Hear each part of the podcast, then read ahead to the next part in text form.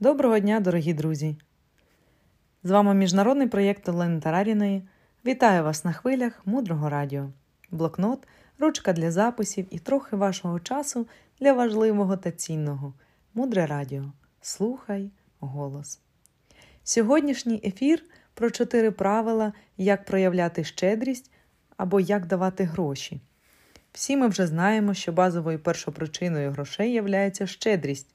Сіємо гроші, отримуємо гроші. Є люди, які прийшли в мудрість, стали практикувати те, про що розповідають вчителі. Але вони говорять: я даю, даю гроші, а гроші лише закінчуються і нічого не прибавляється. Щось ваша система не дуже працює. В такому випадку вчителі завжди запитують: а як ти даєш гроші? В якому стані? Тому що звичайні люди роблять це на автоматі. І якщо ви просто віддаєте гроші механічно, це даяння спрацює не в цьому житті, дуже нескоро. Нам важливо віддавати гроші, щоб проростання було швидким, тому слід виконувати чотири правила, як ми даємо гроші. Перше правило ми даємо гроші повільно. Згадайте, як ви та інші люди дають гроші в магазині. Зазвичай це відбувається швидко. Ми з вами повинні навчитися хороше розтягувати і продовжувати, а погане скорочувати та зменшувати. Наприклад, ви їдете в таксі, дістаєте гроші, як тільки сіли в машину, готуєтесь їх віддати. Уявляєте, як ви дали таксистові ці гроші, і саме ваші гроші принесли позитивні зміни в його життя і життя його сім'ї, його близьких. Уявляєте, як вони стали частиною якоїсь великої покупки або чогось важливого для сім'ї цього таксиста. Не забудьте цей момент ще раз згадати ввечері перед сном у каву медитації, щоб полити наше насіння ще більше.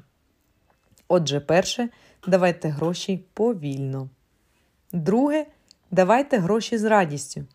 Ніколи не давайте, якщо вам шкода. Краще скажіть, мені зараз шкода, і тому я тобі не дам. Але сказати це дуже складно, адже це буде правда. І часто ми обираємо прикидатися багатими, але потім Всесвіт також починає прикидатися, що нібито у нас все гаразд, і наше життя стає дуже складним, і ми починаємо падати в бізнесі, в стосунках, в здоров'ї, тому що стаємо жалюгідними. Окрім цього, коли ми даємо гроші без радості, ми ще засіваємо смуток. Понурих людей гроші обходять стороною. Третє правило давайте посильну суму. Дуже неприємно залишати в кафе чайові 1 долар або 1 гривню. Якщо хочеться залишити 10.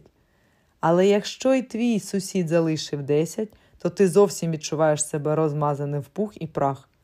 Проте нам важливо зберегти чесність. Чесність важливіша, ніж подобатися іншим. Не варто себе обманювати і не можна давати більше, аніж ви можете собі дозволити. Переживіть 5 хвилин, можливо, ганьби, але все-таки правда. І це спрацює на вас. Четверте правило: якщо ми даємо в борг, то ми програємо. Це звучить дивно. В борг ви даєте, якщо ви директор банку і до вас прийшли взяти кредит. Всім іншим людям ви даєте те, що ви можете їм подарувати. Тобто ви не позичаєте людям, а даєте їм ту суму, з якою вам розлучитися безпечно. Наприклад, приходить до вас друг і просить позичити 5 тисяч доларів. А ви відповідаєте: Я можу тобі подарувати 500 доларів безповоротно. Я розумію складність твоєї ситуації, але моя правда зараз про те, що я не можу тобі позичити таку велику суму. Важливо віддавати посильні суми, які ми готові віддати безоплатно.